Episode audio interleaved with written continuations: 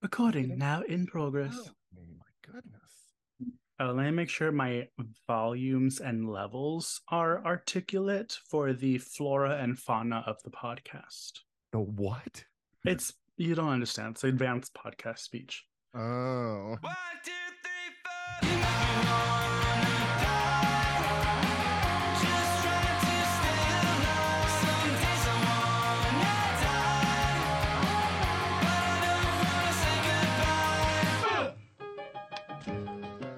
Just kidding. This is Slashers, your favorite horror podcast about your favorite horror media.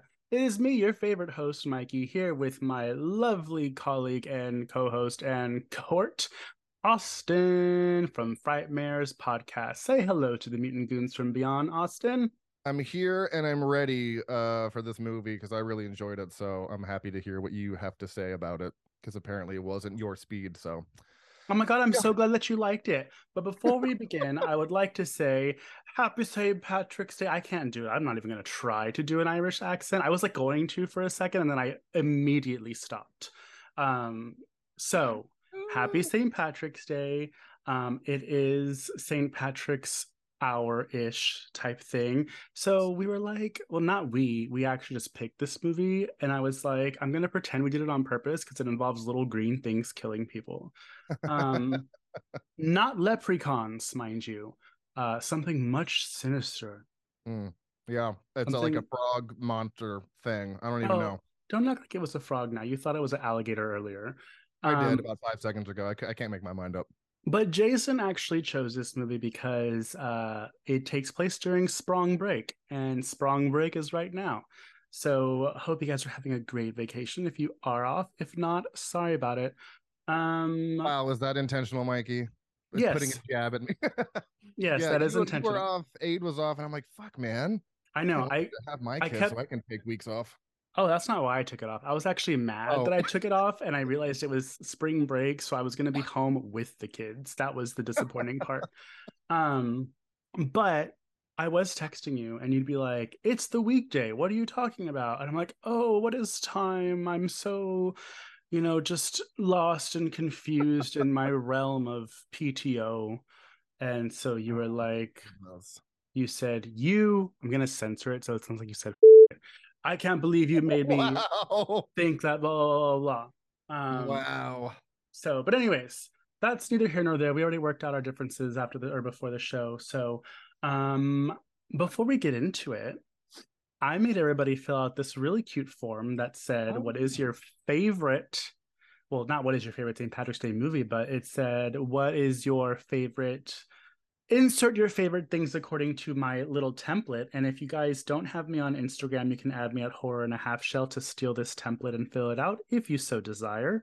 Um, but basically, it's Horror of the Irish, your favorite leprechaun film, favorite Irish horror film, favorite Patrick in horror, favorite snake attack horror, food-centered horror, and your favorite poster art featuring the color green. So in case any of, any of you non-Catholics, first of all, I'll pray for you. Second of all, if you don't understand why your favorite snake attack movie is on this list, I will educate you. Austin Proctor, do you know why what is your favorite snake attack movie is on the Saint Patrick's Day list? Once you tell me, it'll jog my memory because I definitely know there's some correlation with snakes and Saint Patrick's Day, but I literally right now cannot remember. So once you say it, I'll be like, that's it. Okay, well, that's basically what everybody says when they don't know the answer. Oh, shut um, up. So I'm going to say it, and he's going to be like, oh, yeah, totally knew that. Um, so, like, the origin of Saint Patrick's Day is celebrating Saint Patrick, who essentially came and, like, rid this island of snakes. Something like that. Hmm. Um, no, that's not that's not what I was thinking. So I think I I, I didn't. Either someone told me that and it was the wrong thing, or uh, I'm not remembering, because that, that does not sound like what I what I was told. Yeah, so if you look at a picture of Saint Patrick, he's often depicted with a snake on his or under his foot. Um, and basically there's a legend associated with Saint Patrick that he stood upon an Irish hillside and banished snakes from Ireland, prompting all serpents to slither away into the sea. In fact, research suggests snakes never occupied the Emerald Isle in the first place. I'm going to hmm. say something really American. Is Ireland an island? Is it? Okay, good. I'm not the only stupid one. I mean, okay, it's like the same uh, conversation of, is Australia an island? Because like technically it is, but it's a, it's a con. Yeah, there's a weird. I mean, technically it's an island, but I don't think they consider it an island. But I mean, uh, Ireland's not its own. Like, I mean, I guess everything continent. is an island. Yeah, everything is an technically. island. Technically, but I'm looking at comparisons here, and I think, uh, yes. So Ireland is like an island off of the U K. It's a lot smaller than Australia. Um, so if like Australia looks like a rhino, because it does, Ireland would be like its eye. So Ireland is small, y'all. Um, According to my Google search, it says Ireland is an island nation on the westernmost edge of Europe. So I don't know how accurate that is, but that's something. Sure. um, I am not of Irish descent. You look like you could be. And yes, um, I am stereotyping you as a white person with a red beard. That's fair. I think either it's Irish or pirate. A pirate, yeah. I hope it's pirate. Uh, I think there's, I think there's either Scottish or Irish on my dad's side somewhere back. So I think I am. I mean, I would assume so. With the oh, fucking red beard that I have. And that's a very tall leprechaun we have, ladies and gentlemen. Um, and so just to kind of touch on it, um, since we're both here, my options or choices, whatever, what have you. Favorite leprechaun movie? Most people haven't heard of it. Um, I think it might be a sci-fi movie, but I just think it's really fun.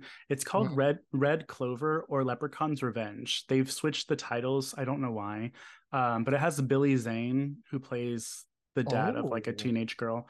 Um, but it's cool. Like the leprechaun in it is actually like kind of creepy looking. Um, and you know, I, I of course I like the leprechaun movies. Well, some of them, um, but like you know, I, I think it's fun to also have something besides the Leprechaun movies. Like that's why we're so excited to get Thanksgiving from Eli Roth, because we all love Thanksgiving. Um, and if you don't, like, you know, sorry that you hate life. But um, but yeah, it's fun to have another thing out there that's not just the one series that you think of when you think of Saint Patrick's Day. So I really like um, oh, God damn it, Red Clover or uh, Leprechaun's Revenge. If you can find it anywhere, watch it. It's free. Uh, it's fun. It is on um, Tubi. I see that here. I put it on my list. So if you want to watch it, go to Tubi. Yes. Um, and so I thought that was a bug. Um, Austin, I have your list up here. You chose Leprechaun Returns. I did. No, is that? Yeah, not Origins, Returns. It's like the most recent one. It's directed by the same guy who did uh, Psycho Gorman, Steve Kotowski or something like that. Uh, I was just pretty actually I was actually shocked, because usually when they do remakes or requels, they can be hit or miss. But uh, I really enjoyed it. It was pretty gory, and it wasn't Warwick Davis as a leprechaun, which makes me sad. Yeah, because he's iconic from Leprechaun. But nonetheless, it's it's a lot of fun. Uh, I really enjoyed that one. Um, I only I think I've only really seen the Leprechaun movies for like that series. I don't think I've other I don't think I've seen any other Leprechaun movie, honestly. Yeah, so Warwick Davis stopped doing Leprechaun when he had kids, if I understand correctly, because he didn't want to make horror movies anymore, just because of, you know, his kids. Um, so I actually met the actor who plays the new Leprechaun. He's really cool. He's a lot younger than Warwick Davis.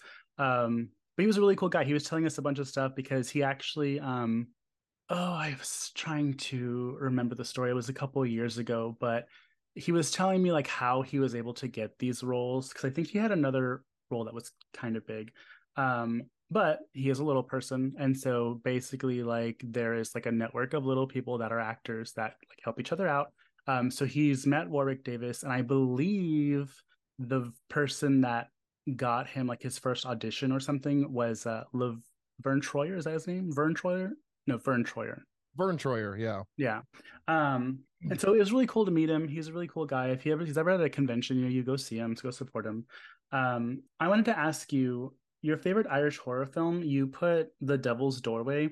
Um, can you please, can you please tell me about that film? I have not heard of such film. Ooh, uh, if you're into found footage, you will really like this movie. Devil's Doorway. Let me pull it up here so I can give you the proper, I just typed in Devil's Footway. That's a completely different movie, I'm sure. Devil's Doorway. So it's set in nineteen sixty, and they are going to investigate this. Um, I think it's like some church or something like that. They were sent by the Vatican, and they go investigate this church where um, something very, uh, very horrific is going on. Their statues are bleeding and shit like that. And it's filmed in this, uh, like in the style of found footage. Uh, they've got big cameras since it's in the sixties, and it's very, very creepy. Uh, I really like it. It's on Tubi if you want to check it out. Uh, it was directed by a lady named Island Clark, and I know she's Irish, and I'm pretty sure it was set in Ireland as well. But it's a lot of fun. It's like one of those films that not a lot of people have heard of, I think. And uh, I have the Blu-ray of it from Scream Factory, but it is very creepy, and it's only seventy-six minutes, so it's a very low commitment movie. But uh, I recommend that one. Um, I recommend that one a lot. It's a lot of fun. Super yeah, spooky. I'll have to watch it. That sounds interesting. Um, if I hate it, you will hear from me. Um, what about if you love it? You're just gonna keep it quiet. I won't admit it. Ugh. I won't. I won't give you the satisfaction. Um, my favorite uh, Irish horror movie is Isolation, about the mad cows. I love that movie oh. because I did not know it was about mad cows until I started watching it, and I was like, "What the fuck?" um, so it was really cool. Um, favorite Patrick in horror. You chose Patrick Wilson. Big surprise. Everybody wants to get bent over and told that they're a bad boy because of Patrick Wilson. So I totally get it, Austin. Um, I, oh my God, I forgot his last name. Starts with a W. I chose Pat- yeah, Patrick because A, a while ago he was hot, but also I love his voice acting, and he's always like popping up in horror randomly. Like he was the dad in The Babysitter one and two. Um, Oh my, I was just about to ask you, I was like, what horror movies was he in? That's right, I totally forgot he was in that. He's done a bunch, and now I'm going to have to pull it up because oh, Patrick Warburton, oh, he was so hot. um, I mean, of course, we all know him as Krunk. You know his voice more than you probably know his like actual film roles, but like Krunk and Family Guy, um, he's Joe. Um, he was Putty in uh, Seinfeld, Elaine's boyfriend for a few seasons. He's really funny in that show. Yeah, in Baby Shark's big show, I know it's huge. He's Grandpa Shark. Um, just kidding. But um, oh, where is it? So he was in The Babysitter. God, he's done so much. Um, he was also the dad in Better Watch Out. So he's the dad again. Um, and what else has he been in? Uh, he's sure been in stuff. Stuff. Stuff and things. Yeah. Oh, Bad Milo. Anyways, neither here nor there. So he has done some bit in, bits in horror. Oh, yeah, and he was also in Scream three, I think. Wasn't he the bodyguard of Parker Posey? Um, I think he was, yeah. Yeah, so Scooby-Doo, like, he's huge in horror. When you do Scooby-Doo, you know you've made it. Um, neither here nor there. And then the favorite snake movie, I chose Megapython versus Gatoroid because if you haven't seen it, super fun. Um, if you are from a, a certain era, Austin may not understand this, but it has Debbie Gibson and Tiffany from the early nineties who are like basically the nineties version of Christina versus Britney. And so they play rivals in this movie. And Tiffany has Tiffany's most famous song is the cover of I Think We're Alone Now. She's the female vocalist that sings it. So if you've ever heard the female vocalist version, it's probably her. Um, so there's a part where they like they jump out of some exploding building and they're in the, the lake. And of course, they have to like come together to overcome evil at the end. And Tiffany gets out of the lake and she's like, I think we're alone now. And Debbie Gibson's like, yeah, there doesn't seem to be anyone around. And so like, it's just fun. I like that okay. movie a lot. Um, right. And then again, you know, Austin, not surprising anybody. Favorite snake movie. Wow. Favorite snake movie is Boogie Nights, just because the last scene where Mark Wahlberg brings out his schlong. Um, just kidding. It was Anaconda, which basically the same thing. Food-centered horror, I picked Compulsion with Heather Graham and the girl from The Matrix. I forgot her name. Uh, Harry Ann Moss. Yeah, Harry Moss. Um, so she, it's just amazing. She's like a obsessed with cooking and like, I don't know. I don't remember if she's a chef. I saw it a long time ago, but it's one of those like, lady goes crazy, and I love those movies. Okay. Um, not saying ladies are crazy, and I'm not gaslighting anybody, but I do love me some female revenge. Um, yeah. Austin, you chose The Platform, which I understand. You know, I haven't seen it, but I know what it's about. Um, it, it it honestly it surprised me with how good I at least I thought it was. Great so- social message, and uh, I did have to look up an ending explained because I didn't really get it. But when someone explained it to me, I was like, "Oh, that's cool." But yeah, it's a it's a Netflix original too, and I think it is, I believe it's Spanish. I think I believe. Oh, no wonder you know so much Spanish. Um, I do watch a lot of Spanish horror. I love yeah. Spanish horror movies. Oh, I love them too. Um, favorite poster art featuring the color green. I knew you were going to do this because I wanted to do this, but I was like, let me be different. Um, Austin chose Killer Clowns from Outer Space. I chose Horror Hotel. Um, both great movies. go watch them. I think Horror Hotel is from the early sixties. And of course, if you don't know when Killer Clowns from Outer Space came out, um, you should probably go listen to Damn That's Scary or something like that. Um, but just kidding. Um, I was going to do Alien, to be fair, because it more heavily featured green, but I think it's because I just watched Killer Clowns. I was like, I, I'm going to pick this one. I don't even know what I would choose if someone was like, what do I like better, Alien versus Killer Clowns from Outer Space? Because they're so yeah. t- they're so totally different. different, but it's like... Depends on what um, mood I'm in. If I want a serious movie, I'll go Alien. If I want a kooky eighties movie, gotta go Killer Clowns, man. Mm-hmm. You said it. But like kooky with a little dash of actually scary, because those clowns yeah. are pretty scary. So anyways, mm-hmm. that's the template. You can find us on uh, Instagram. Um, it sounds like I'm ending the show already. You can find us on Instagram. Bye, everybody. Yeah, bye. Fuck the movie we're about to watch or about to talk about. Um, so... Horror and a Half Shell's me. You'll find the template there, or if you follow Mutant Goons from Beyond, the template's there also. Um, everyone's filled one out. Even Kevin, um, our lovely Patreon member, filled one out. So you okay. can you can see the results on my highlights, and you can also fill out the template yourself if you'd like to. Anyways, that wraps up our Saint Patrick's Day discussion. Um, drink safely and wear green. I bought a really cute leprechaun shirt specifically for Saint Patrick's Day, so I will post that tomorrow. Oh snap, I like it. Yes. Now, the movie of the hour, what was it called again? Oh yeah, There's Nothing Out There. So you guys, the title There's Nothing Out There is actually really great.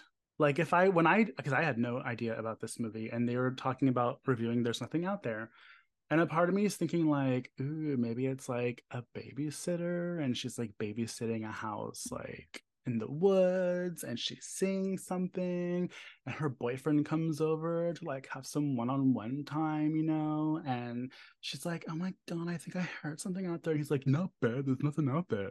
You know how guys talk. Um, and exactly. so spot on. Yeah. And so I was like, oh, this might actually be like something Troma released that is good. Um oh yeah, by the way, I haven't been on a Troma episode before, so get ready for my take. um I was mistaken. My brain lied to me several times. Um so we have a movie out there this summary.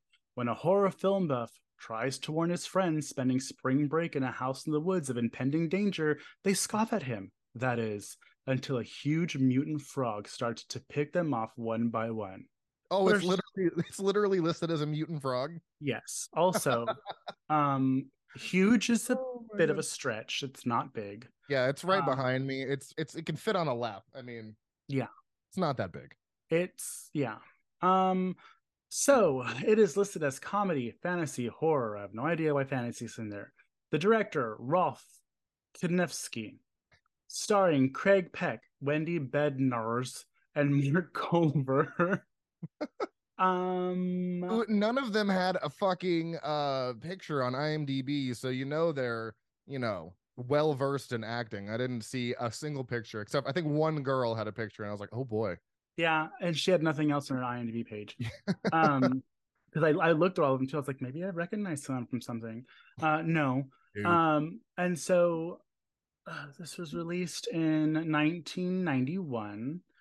It says it's unrated, but I'm assuming it's probably just R, because it's pretty sexual and it's pretty exploitative in terms of like nudity, but it doesn't, to me, it doesn't go into N C seventeen territory. It's just, what do they no. call them? A skin flick? I forgot what they, what Skinamax? What, what my parents used to call them. No, there's called something else. Something like a skin flick or something. I don't know. It's old oh. people talk. Um, um, yeah. So... Uh, have you heard of this before, Austin? Have you seen this before?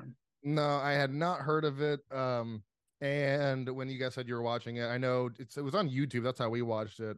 Um, but I went in completely blind. Uh, I was like, I'll just go into this. It's I knew it was nineties, and I was it's Troma. I was like, that's all I need to know. I'm just going to go into it. And I, I really thought it was going to be a slasher movie from the opening sequence. And then it fucking went Alien. Uh, I think it was good to go into it blind, because, I, like I said, I had no idea it was going to just switch gears so quickly. So I think that's kind of why I really enjoyed it, because it was almost like a fake out at the beginning. But I, I enjoyed it. This is my first watch, and I'm already trying to find a Blu-ray of it, because I, I enjoyed it a lot. Um, great. So um, I had not I have not heard about this movie. Um, it was my first time going in blind as well. Well, not super blind, because I think I actually looked up the I M D B page right before I started watching it. So the whole like mutant frog from outer space was ruined for me. Wow. Um, real quick at the box office, it was an estimated budget. Well, that doesn't sound right. Okay, no, it made three hundred fifty thousand dollars estimated at the box office. So good for them, because I think, so I did do my due diligence and I did some research, even though it's hard to find some stuff.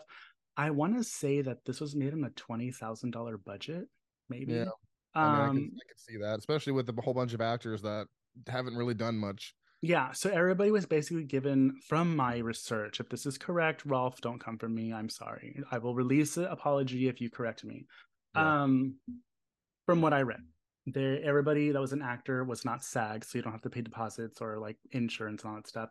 Um, also, everybody was on, I think it was called like a deferred uh payment. Oh yeah, basically was like, we'll pay you later. Um, I read that too on uh, the I M D B trivia. Yes, so I also heard that the director, and this was great, like I do appreciate this, the like what this movie did and how it got made. It just didn't really appeal to me. Okay. Um, the director went door to door collecting funds for this movie, um, and was able to raise about ninety percent of the funds that way. And then his parents mortgaged their house to help pay for the remainder of it, um, which I don't, maybe, I don't know. This was dedication, I mean, for sure. This was probably late eighties that this happened. So maybe that is correct, because also houses back then were not like they are today. Like to me, it's like, I'm not going to mortgage my house for a twenty thousand dollars bill. Um, but this was earlier, and that money, twenty thousand dollars, got you a lot more yeah. than what it would give you now. Basically, right. You can get like a Ford Focus from ninety-eight. Yeah, I was gonna um, say, I don't know about brand new, but definitely like uh, yeah, ten, a, ten, fifteen a, years old, a used Ford Focus, a certified um, pre-owned.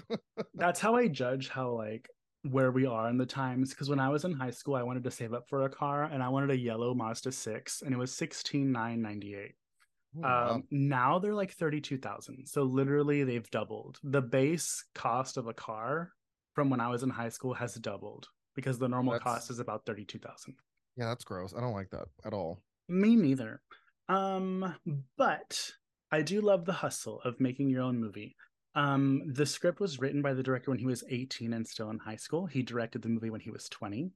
Um, so that's pretty impressive. Um, there is some controversy. I don't know if you've heard the controversy, Austin, about this movie. Um, uh, was it about the lady in the sex scene? No, that was just her not wanting oh. to do a nudity, but then... Oh, no, I have not heard the controversy. Just do tell. I don't know if we should do it now or later, because this was the most interesting thing that I did find out about the movie. So we, save it for the end, then. We will talk about the movie a little bit, and then I'll save that interesting tidbit for later. Um, so, film opens up, and friends go... Like, think of cabin fever, right? Oh, my God, no more fucking finals. Eh, showing your titties and stuff. They go to a cabin, and... There's one guy who is the Randy Meeks of the group, so to speak. Oh, good. And we're on the same page then. I apologize in advance for saying that, because I will clarify later. Um, but that's the only way I can explain it. So he is the horror movie fanatic. He knows about everything. He knows. They pull up to the house and he's like, literally every horror film, watch what happens when you get into this house. And then he's talking about like not being split up. Um, so they all get to this house and they're all just fucking. I don't think he has, he doesn't have sex. He doesn't have a girlfriend, right? He's like, don't, is he the only single one? Yeah, I'm pretty sure he's the only single one, because everyone else starts fucking. I mean, it's like twenty to twenty-five minutes of just everyone having sex. It's, it was a lot. I didn't think this was a horror movie for like the first half hour. It's sprinkled throughout. It is a lot. But to me, the reason why it didn't bug me, and also I'm, I'm also kind of like, very open when it comes to like sex in movies. Um, I used to hate it, because I used to get so pissed off, because I would be like thirteen years old. My I would have to go stay with my dad for the summer, and he'd go let me rent movies, and I'd sit there and he'd want to watch them with me, and like sitting there watching like an erotic horror film when I didn't know it was an erotic horror film was very awkward. So, but now that I'm an adult and I'm able to have my own space, you know, it's fine. There's like some super interesting points of views that I've read people have said that they feel gross watching sex scenes because the actors haven't given consent to be watched. And it's like, well, technically they did because they signed a script and there's like a nudity clause. So, um, yeah. But it's just, it's very strange. And I've noticed people get like, there's some people that get so worked up, not in a good way, about sex scenes. Like, and my thing is like, okay, well, we'll check and see what it's rated R for. And then if it says yeah. sex, don't watch it. Because the funny thing is, I put this on in my living room, and I put it on like at six in the morning because I wake up early, and my kids wake up for school around that or no around six thirty, and so I did a quick I M D B check, and I was like, let's see what this says about sex, because if it has sex, I'm not gonna keep it on when the kids wake up. Uh, but if it's just like some you know like hokey gore, that's fine. Um, and on I M D B, the parental guidance rating, where is it? It says like moderate sex. I mean, so that's enough to like make me not keep it on. But also I was like, this was not moderate. This was pretty much throughout. Um, yeah, that's uh, I would I would consider that severe. There's like seven or eight or nine different pair of boobs you see. Uh, it's a lot of boobs. Yeah, every woman in the movie, you see her boobs. Um, but the the thing that I was kind of like isn't a big deal is like it, they're not long scenes. Like usually when they're having oh, sex and nudity, moderate. Um, so. Violence and gore, moderate. Profanity, moderate. Moderate. Um, frightening and intense scenes, moderate. It's a very moderate movie. Um, but when they're actually having their sex scenes, um, even though there's a lot and you see a lot of boobs, it's not like explicit sex. Like, it's just, and some, some of the times it's like literally the camera pans by a room and they're like on the bed and like grinding on each other. And then like, it's like a five second thing and it goes, it moves on to the next room. Um, so there's a lot of that. It's not like, you know, thirty minute stretched out scene of the sex scene in the Friday the thirteenth remake. Like that was a bit intense sex scene. Um, per- perfect nipple placement. Oh my yeah. God. yeah. Um, but yeah, so there was a lot of that. So basically they have sex for the first half of the movie.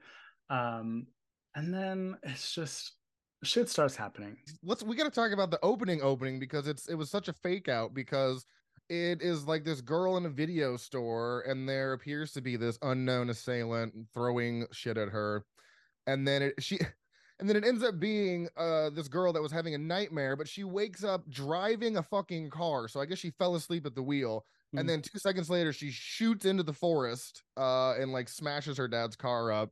And she's like, I'm okay. I'm alive and I'm okay. I was like, yeah, okay, that's great. And then that's when the fucking frog monster attacks her.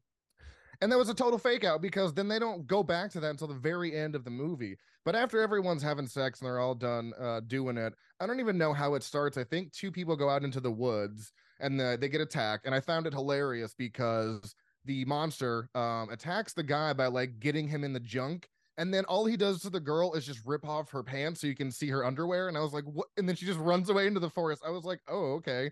Um, I don't remember if that guy dies or not. I don't even yeah. know. The, it's like, and it's a weird monster too, because it doesn't really show its full form like it is behind me until almost the very end of the movie. It's just like, you can clearly tell it's a guy with like hands and like this little puppet thing. And he's just smacking these tentacles around or whatever the fuck those things are.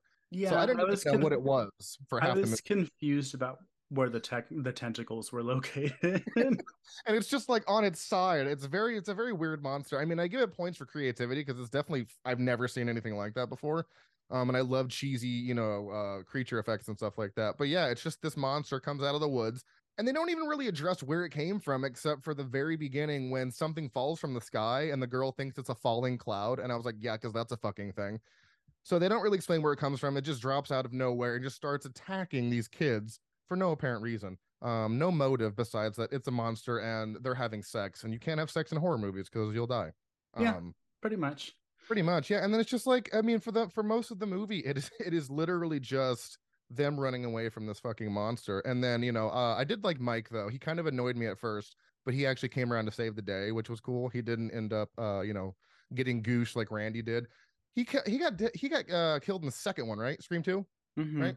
Okay, yeah. But he was actually like the voice of reason and trying to help everybody because everyone else was like very intent on not uh, not surviving. They were making very stupid decisions. So at least Mike was there to save the day at the end of the story.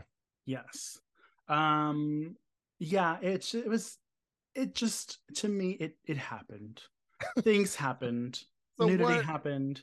What rubbed you the wrong way there? Like, was it just boring? Is it just, I don't know. Because I just, I found it to be so cheesy and fun. It was so ridiculous. I, nothing like rubbed me the wrong way, but like nothing rubbed me the right way, if that makes sense. Like, I watched it and I was not into it. I didn't hate it. I was just like, okay, cheesy monster. Yeah. Cheesy acting. And oh my God, those action cuts. When, they were great. Oh, no, they weren't. When Homegirl Homegirl runs, she walks in. I think she walks in. She gets out of the lake for some reason. She's swimming by herself. Mm-hmm. And then she goes upstairs. Oh, she hears someone screaming, which I was like, okay, this is the first time in a horror movie I've actually seen where a friend hears someone screaming and she gets out and goes to check on them, and we're going to see what happens. And so she goes to check on her friend. And I think the frog thing's eating the friend or something. I don't remember. Yeah. Um, but then she screams and then she runs. Instead of going back downstairs, she just runs into the next room um, and then opens or yeah, I think she either opens the window or breaks the window. She, I jumps, she jumped through it. I'm pretty sure. She yeah. jumps out of the window and somehow ends up in this lake that's like twenty feet away from the house. The cut was ridiculous. The cut um, was absurd. You see her break it, and then it just cuts to her halfway in the air falling down. I was like, this yeah. is amazing. Oh, it's so bad. I love it. And there was a couple of scenes like that. And yeah. those things are funny to me. Um, I don't know. It just, you know, it was fine. It's, I don't hate Troma movies, um, contrary to popular belief, because the last Troma movie I saw I didn't like, which was our Tromeo and Juliet review. Oh. Um, But it just, you know, and like we talked about earlier, this doesn't seem like a typical, like, class of Nukem High Troma. This seems like something that was just published or put out by Troma. Um, yeah, they must have just, like, produced it, or, sorry, distributed it, because I didn't even see, well, I did, we did watch it on YouTube, but I didn't even see, like, the Troma Entertainment Presents or whatever, so yeah. they might have just distributed it. But um, did you watch it on YouTube? Uh, yes. Did yeah. do you think do you think the quality had anything to do with your enjoyment? Because that was kind of uh, limiting how much I enjoyed it. Like, I really liked it, but it was so pixelated because it was, you know, I was casting it to my T V that it kind of did take me out of it. It was hard to make some stuff out. So I don't know. Did that? Do you think that affected your viewing experience in any way because it was kind of low quality? Yeah, probably. Okay. Um, you know, and it's just, I think that might have a lot to to do with it, but you know, it's just. It was I, it, to me in movies, I like to be able to at least like characters, yeah. and we don't even really get to know these characters other than like what they look like with their tops off. Um, and then like Homeboy is so. First of all, I wanted to ask, because we see this in horror all the time. Have you ever gone on any type of trip with your friends when you were a teenager like this? No, uh, never went to a cabin in the woods because that sounds very murdery. Um, and I've also never skinny dipped like in a group like that in the middle of the day. Also, why did they all, they all took their shirts off, but not their pants. They weren't even skinny dipping. They were like half dipping. Um, but no, I've never been on anything like this before. Um, and I'm, I guess I'm glad I haven't, because I'm sure some shit like this would happen to me. Crazy alien comes down out of nowhere, destroys everybody. Yeah. Uh, I mean, the closest thing that I think we've done is we said that we were going to go stay at a friend's house, but we all ended up driving to a national park. I think it was a national park, and like went camping. It was really dangerous. We probably shouldn't have done that. Um, I know, when you look back at all the shit you did when you were younger, like, how am I still here? I did some questionable things in my youth. Yeah. How did I lie to my parents that I was going to be like two streets down when I was like two hours and forty-five minutes away? They did um, not have uh, tracking on iPhones. That's how we got away with that shit. Yeah. Um, I'm not condoning nor endorsing that behavior to any of our listeners out there. But yeah, but also like, yeah, I've skinny dipped with friends, but like, I've never been that sexually adventurous to be like boning in the room next to my friends while my friends are boning. Um, that's oh, strange. That's um, odd, yeah. I was just going to say, uh, if you don't want to hear this, if you don't want to hear spoilers, just skip ahead uh, like two seconds or two minutes. I just thought it was funny at the end when Mike and the girls do get away and they find the fucking girl from the intro who wrecked her car, who's been wandering through the fucking forest for a day and a half or whatever. And because uh, the monster, it's very Invasion of the Body Snatcher. The monster I guess, can like t- take over people's bodies, because eventually at one point, like, people had green eyes and they were shooting lasers out and shit. So I guess the monster can like inhabit you and kind of like use you as a minion or something. And when they picked that girl up in the middle of the night, I was like, one, that was a bold move, because you don't even know who this chick is. You should have kept driving. But then she gets in and they're like, oh my God, you're infected. You've got green eyes. And then they just fucking kick her out of the out of the van back into the forest. I was like, oh, wow, that was that was fucking hilarious. And that's how it ends. I thought I thought that was brilliant. That was so yeah. fucking funny. Yeah, that's probably the best part of the movie. Because like when the frog the first when the frog first did the whole laser eye thing, I was like, oh God. Oh, that's um, when I was, I was like, yes, I love it. It's so cheesy. And then he does it to the girl and somehow she knows to shield her eye. She's like, no. Yeah. And it just it, like pings yeah. off of her arm. I was like, what, so is it, it not pen- supposed to penetrate your arm? No, so it can it can penetrate your eyeballs, but it cannot penetrate your skin. Yeah. Um, Alien technology is advanced, but not that advanced. Apparently cannot go through flesh. Um, there was some rules that went along with it, like don't look it in the eyes. Uh, it's attracted to light because they use flashlights, and it's like a cat trying to paw at it. There were just some really silly moments that I enjoyed. I think this was something I needed, because today was just stressful, and this was just so goofy. So uh, I don't know. Maybe you weren't in the right mindset. I don't know. I, I figured you would love this movie. No, um, but I also am not in the right mindset. This whole week has been a mess for me. Um, you know, you've been off. Oh, that is not cool. Who do I need to? Who do I need to beat up? You tell me. The state of Texas. Okay. Um, but so this director, I'm actually maybe if I would have known who directed it before I watched it, I may have liked it more, because I actually am familiar with this director's work. A couple of films, I think three of them. So Rolfe Kanefsky. If you guys know these movies, you might also be familiar with his work. Um, so he has done, I'm trying to pull up the ones that I know, Nightmare Man with Tiffany Shepis. It was one of the original eight films to die for when that was released. Oh. Um, yes. Um, The Hazing, also with Tiffany Shepis. Um, it has another name um, that I, I saw. I don't know why they do these, like, it's named this, but also it's called this. It's like, just keep it one name. Well, sometimes they, if it's like a different country, sometimes they have different names, but yeah, I don't know why this one would be a different name. It was made here, so. Yeah, so The Hazing, um, Nightmare Man, oh man, he's written a lot also. Um, and then the last one is, oh, The Dark Room or The Black Room? Let me see, where is it? Uh, Black Room, I've got it right here. Yeah, The Black Room. That was a good one too. And so I'm a big fan of Tiffany Shepis. I've met her before, and um, she knows who I am, not to brag. But um, but yeah, so I originally was going to interview her for a film that she wasn't too keen on. So I was like, well, never mind. What are we going to talk about then? She's like, I don't know. Um, she's like, let's talk about The Hazing. And I said, okay, well, The Hazing's cool. Um, but I didn't know it was also by the same guy who did Nightmare Man, which I thought Nightmare Man was cool too. Um, and so she just like, threw me in a group text with her and Rolf.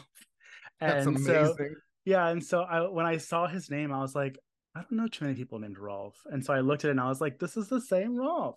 Um, so yeah, so I enjoy his stuff. I think he's also done quite a bit of erotic stuff. So, you know. Oh yeah, that's most of his career is uh, nudie films, which makes sense as to why there's so many boobies in this movie. Yeah. Um, and then, I don't know, I'm kind of interested in seeing this Mirror Witch that came out in twenty twenty. Um yeah, but he's also a writer. He wrote oh no, he also directed Party Bus or Bus Party to Hell. Bus Party to Hell. Amazing. Isn't it? Oh, that's on Paramount Plus. Oh, and it's on Amazon Prime. I know we're watching next Tuesday. Oh my goodness. It's my turn to pick, not yours. Oh damn um, it, that's right. I don't know why I M D B has it listed as Bus Party to Hell when the poster clearly says Party Bus to Hell. Um, it has Tara Reid in it, so that's how I know. Oh, there we go. I haven't seen it, but I know that when it when it first came out um, on Redbox, I was like, "What is that?" And I saw Tara Reid's name, and I was like, "Oh, okay."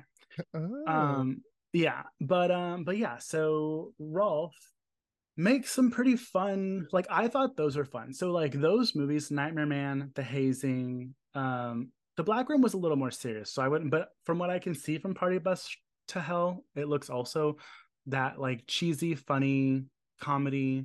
Um, they all have boobs in them, but I don't know why this just this one just didn't land for me. Um, and so the story I heard, and so also to touch on what you mentioned earlier, the girl who plays I don't remember any of their fucking names besides Mike. Uh, completely forgettable characters, honestly. There's no character building at all. It's just pretty much sex, and then everyone dies for the most part. Yeah. So there wasn't there was an actress in the film that knew what she was signing on for, and then when it actually came down to film her scene, she decided she didn't want to do nudity. Um, and then she just kind of, it says in the trivia that she made filming like a nightmare for everybody. Um, she didn't want to do it, and then um, they convinced her to do it, and then she did it, and then she was like, okay, well, you can use the nudity, but don't use my sex scene. Then they were like, well, we already have it. So the, it says like the whole like half of the film filming dates was the director trying to convince her not to quit. They wanted Rolfe wanted to Rolfe wanted to make a sequel, because from this video I was watching that kind of, I think it was actually him talking. They were interviewing him. Um, he got the title because he wanted to name it something what people usually say in horror movies, which is "There's Nothing Out There." Wow. Um, so he wanted to make the sequel the next most popular thing people say in horror movies. Can you guess what that is? The next most popular thing? I don't have any service. No, I actually think I actually think what they consider the second most famous thing actually is the first most famous don't, thing. Don't go in there? No. That's oh. what the audience says, not the people. Characters never say that. They're like, let's oh, go do okay. it. Um, it's this isn't funny anymore. Oh, okay. Yeah. yeah they do, yeah, they do. That that is definitely said a lot. Yes. Um, so there was three different houses used used used. There was three different houses used for the interior of the house in the woods. Um, deferred salaries is what it's called, that the cast members worked on, um, because they weren't SAG. So, you know, when it's SAG, you have to do SAG rules, but if not, whatever. Yeah, there's there's no rules. Yeah. So in the video that I was watching, they said that, um, how do I start this? So they filmed the movie and then they released it, or what, they didn't release it. I think they were showing it around to like distributors, and they had a couple of viewings, and like critics and audiences were giving it really good praise. So that's already like hard for me to believe. But, um, but I was actually reading some of the critic reviews from back then, and people, praise is an overstatement. They were pointing out the good things and the promising things that were involved. They weren't actually like, oh, this was great. Um, but anyways, so he was trying to find a distributor, and then he got a hold of distributors, and they were like, oh my God, this is great. We want to work with you, yada, yada, yada. The horror industry's hot right now. Like, this is great. And then like before it was planned to be acquired or something, the horror genre started tanking. That was around the time when like Tremors came out and other movies that we like but did not do well in yeah, the, the early nineties were were a very odd time for horror movies. Yeah, so he didn't know what to do with this movie, so he um he showed his friend, and his friend was like, I really like this, do you mind if I show it to my dad? He was like, yeah, sure, show it to your dad. Um, because this was after like he just was stuck and didn't have any plans or anything to do for the movie. Mm-hmm. So he showed it to his dad, didn't hear anything back. Do you know who his dad is? Wes uh, Craven. Oh shit. Okay. So when he saw Scream and saw the character of Randy Meeks, he was like, Wes Craven stole that from my movie. Mm, yeah, they're very similar. Now, I'm not here to speak ill of the dead. Um, whether that happened or not, you know, maybe. It's an interesting story. Um, and there have been articles released about how, you know, this character was, I mean, obviously this movie was made in ninety-one, probably late eighties also, released yeah. in ninety-one. So Scream was ninety-five. So you can't deny that this one came first. But whether or not Wes Craven saw this movie and liked the idea of a self-aware character in the movie, you know, it's something interesting to think about. Um, yeah, because yeah. I I sat there, I was like, wow, that is, it's interesting, because this was five or six years earlier, and yeah, he's pretty much just like a, you know, not very well fleshed out Randy, you know what I mean? Like, he's got the same like motives and stuff like that, and knows all the same stuff, but Randy's a little bit more intricate as a character. But that makes sense, because all the characters in Scream have a much like better character background and story and stuff like oh, that. Yeah. But yeah, there, the similarities are definitely there. I don't know if maybe I don't think he I don't think he intentionally like ripped it off, but I definitely think he had to have been inspired by that, you know, and kind of took it and did his own thing with it. But yeah, that is uh, quite interesting. Yeah, I mean, I to me, it's not like a direct ripoff, but I could okay. see if the story was true, I could see Wes Craven being like, you know what, that's actually a really good, like, cool thing to have a character in a movie that calls out the stupid thing the characters do in movies and kind of yeah. works as like the audience's voice, and then incorporated that with uh, Randy. So maybe yeah. the actors have said in interviews that no one liked actress Bonnie Bowers because she made the shoot hell for everyone involved. I, would, you, Bonnie. I would like to end on that uh, that trivia fact. What's the what's the Frightmares rating of this? Uh, currently, it's at a three point five because, like I said, it was very grainy and pixelated. I did find a copy on eBay. There, it sucks because Vinegar Syndrome actually put out a Blu-ray of it, and now it's out of print. And anything, anything that's out of print always goes for ridiculous money. Uh, but if I saw a cleaner cut version of it, it might go up to a four. Uh, like I said, I really enjoyed it. I thought it was good, cheesy, campy fun, and uh, didn't take itself too seriously. But and it also wasn't very long. It was like ninety-one minutes, so it's not like it overstayed its welcome. And there's actually some pretty decent gore. There's a good face melting scene. Uh, there's a beheading. Um, I think there's one other thing where someone gets gets got pretty good. So yeah, three three point five out of five. Hmm, interesting. I mean, what about you, Mikey? Your rating system's a little wonky because, as we all know, you gave Skinamarink and uh, the Outwaters really low ratings. But we're not here to talk about that. Um, no, we're not here to talk about that. Um, I don't know. Maybe two out of five. Mm. Oh man, okay. I don't know. I have to. I have to let it marinate a little bit longer. You know what I have to be careful of? I have to be careful with when I go shopping on Vinegar Syndrome or Arrow Video because I am victim of what's called poster enjoyment theft, where I see the cover and I'm like, that looks really dope, I'm gonna buy that movie, and then I watch it and I was like, what the fuck is that? um yeah. For instance, Lover's Lane is has an Arrow release and the cover is beautiful. yeah. I have Lover's Lane on D V D and it's not a good movie, I'm sorry. Yeah, um, I almost got that one until I was looking up ratings and I was like, oh, I don't, maybe I don't spend thirty-five bucks on that one, maybe I wait till it goes on sale. Yeah, and that's the same thing with Pandemonium. Um, I also got, oh, what's it called? The Slayer. I don't think I've seen The Slayer yet, but I bought a couple of them, and I'm like, these are bad movies. I'm just buying the D V D for the art, basically. Yeah, uh, Vinegar Syndrome, they, they definitely put out, like, some of the most off-the-beaten-path horror movies I've ever seen. Uh, they, you know, they do, like, a lot of cult classics and a lot of stuff that doesn't get the light of day. Mm-hmm. You know, maybe there's a reason for that, but I mean, uh, there's a lot of good stuff they put out. But you're right, though. You can look at the poster and be like, "Oh, that looks amazing," because uh, they do put out a lot of stuff that we've never heard of. And even just getting, you know, reading the basic blurb, you can't get much out of it. So I bought yeah. something like, "Ooh, maybe that wasn't the right, uh, right purchase." Yeah, but you know what? This is the right purchase for you, Austin. What are you grabbing? Oh, I was just gonna say this is one of the ones that uh you can't see it. It's Tammy and the T-Rex. Oh, I yeah. Bought from, yeah, I bought from uh, Vinegar Syndrome. That was one of the greatest blind buys of all time. Well, that wasn't a blind buy for me because I'm old enough to remember when that movie came out. So you have to remember, I grew up in a Christian household, so I didn't even get to start watching horror movies until I was like seventeen. Bitch, my family, the men were pastors. So don't talk to me about Christian backgrounds. I couldn't get anything in that house. My parents had to approve shit. It was so, oh, it was, it was the worst. Oh, so that's well, so much to catch up on, you know. That I so it's funny because that I wasn't robbed of horror stuff. I was robbed of like typical childhood enjoyment stuff, like um, not like activities, but movies and media, um, like movies that people watch as kids. Are like, I love those. I'm like, I never saw it because even though like my family, or at least on my stepfamily side, everybody was like a preacher of some sort. Um, my parents were really busy and they were never home. So I was kind of like raised at my grandma's house and she didn't know anything.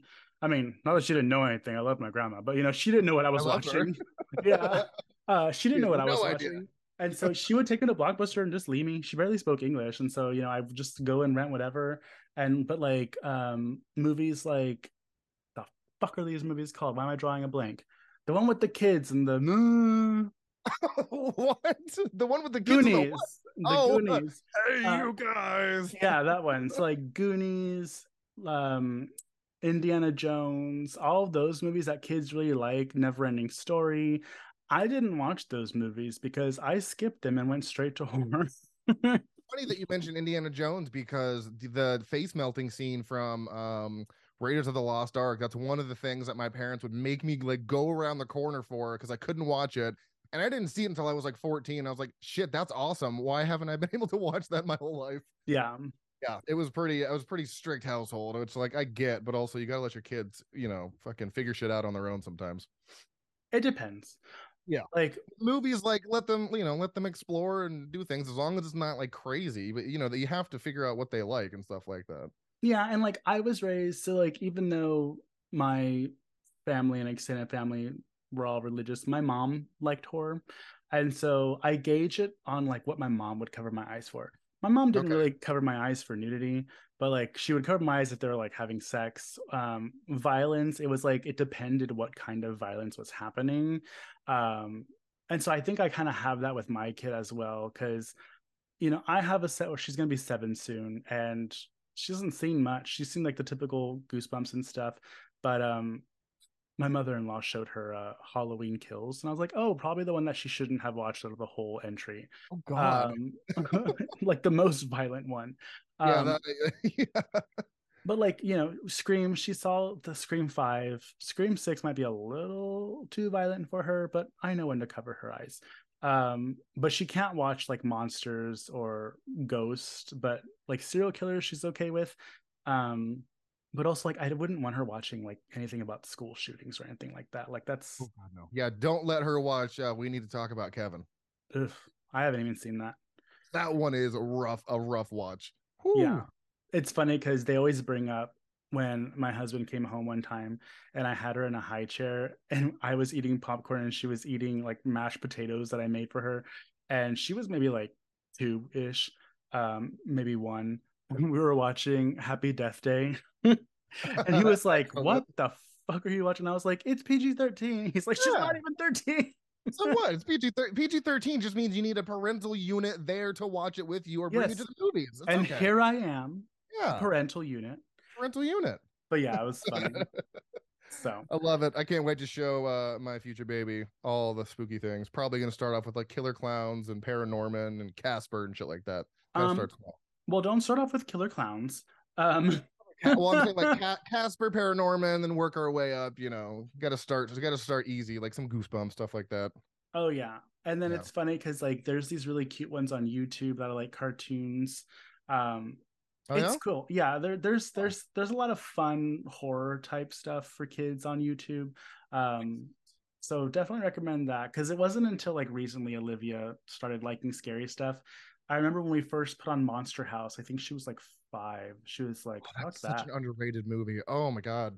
It scared her too much. We had to turn it off. But oh, also, too much. yeah, but I think also she doesn't really like supernatural stuff. Like that freaks her out. Oh, she likes, okay. but now she's watching YouTube of, do you know what a three a.m. video is? No. Uh, I mean, I can assume what they are, but I've never, I've never heard the term. So these stupid YouTube people, and they're, they're kids.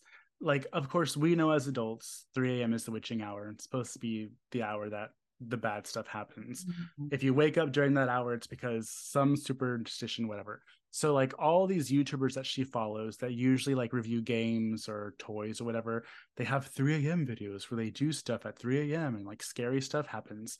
And she'll have nightmares from that. I'm like, stop watching that. Stop um, doing that. Because that, that's where like the urban legends come from, like that Charlie Says or whatever. I don't even know these things. Um, yeah, can't keep up with all this shit, man. Yeah, but anyways, we're getting off track. Um, so that's There's Nothing Out There, and there's also nothing in this movie. So watch it if you want to. Um, there's boobs, gratuitous amounts of boobs. Yeah, let us know how you feel about it. Anyways, thank you guys for joining us today. If you would like to listen to Austin's sultry voice more, you can find him on Frightmares Podcast, wherever fine podcasts are sold. And you can also follow his podcast on Instagram at Frightmares Podcast. Does Frightmares have Facebook? Yeah, we have Facebook. Uh, it's just Frightmares. I should have probably add podcast because we have a lot of followers, and I'm sure that they have no idea we were even a podcast. Uh, they really like memes. That's what I've learned about running a Facebook page is they like memes more than anything.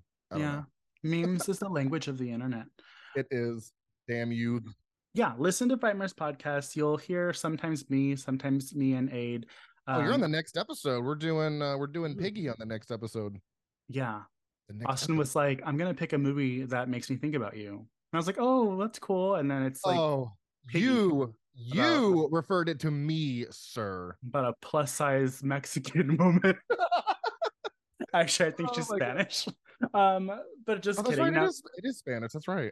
Yeah, no, just kidding. I'm really excited to watch it. If you haven't heard of Piggy, look it up. It's apparently like a, a plus size teenage girl who gets picked on, witnesses the popular kids that pick on her get kidnapped, Texas Chainsaw Massacre style, and she's like going through a moral moral issue. Like, did I really see that, or am I just gonna walk away? Um, so I mm. love it. I live yeah. for it. Um, definitely on her side. But anyways, um, yes, so we're covering that for Women's Month because on Frightmares Podcast, Austin is doing women-directed movies for his March episodes. Cool. If you like what you heard and you want to become a Patreon member, we're going to start upping our uh, Patreon episodes. We have a really fun one coming up, but I've been lazy and haven't edited it yet. So I promise I will get to that soon. Um, so you can join us on Patreon at patreon.com slash slasherspod.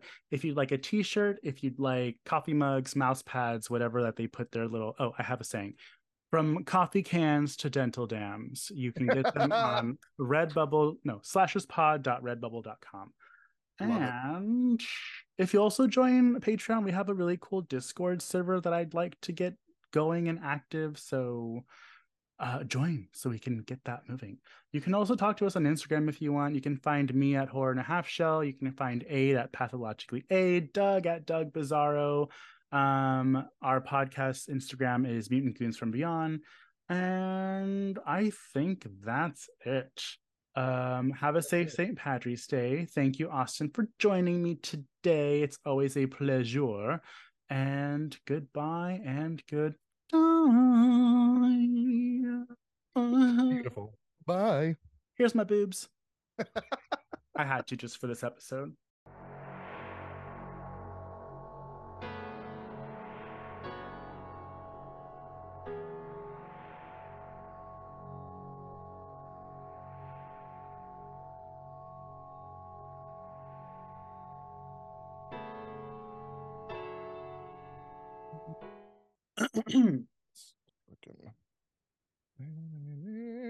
That's just how I envision all vaginas look like. No, no, no. They're much nicer looking. Uglier. Oh. No. For the most part.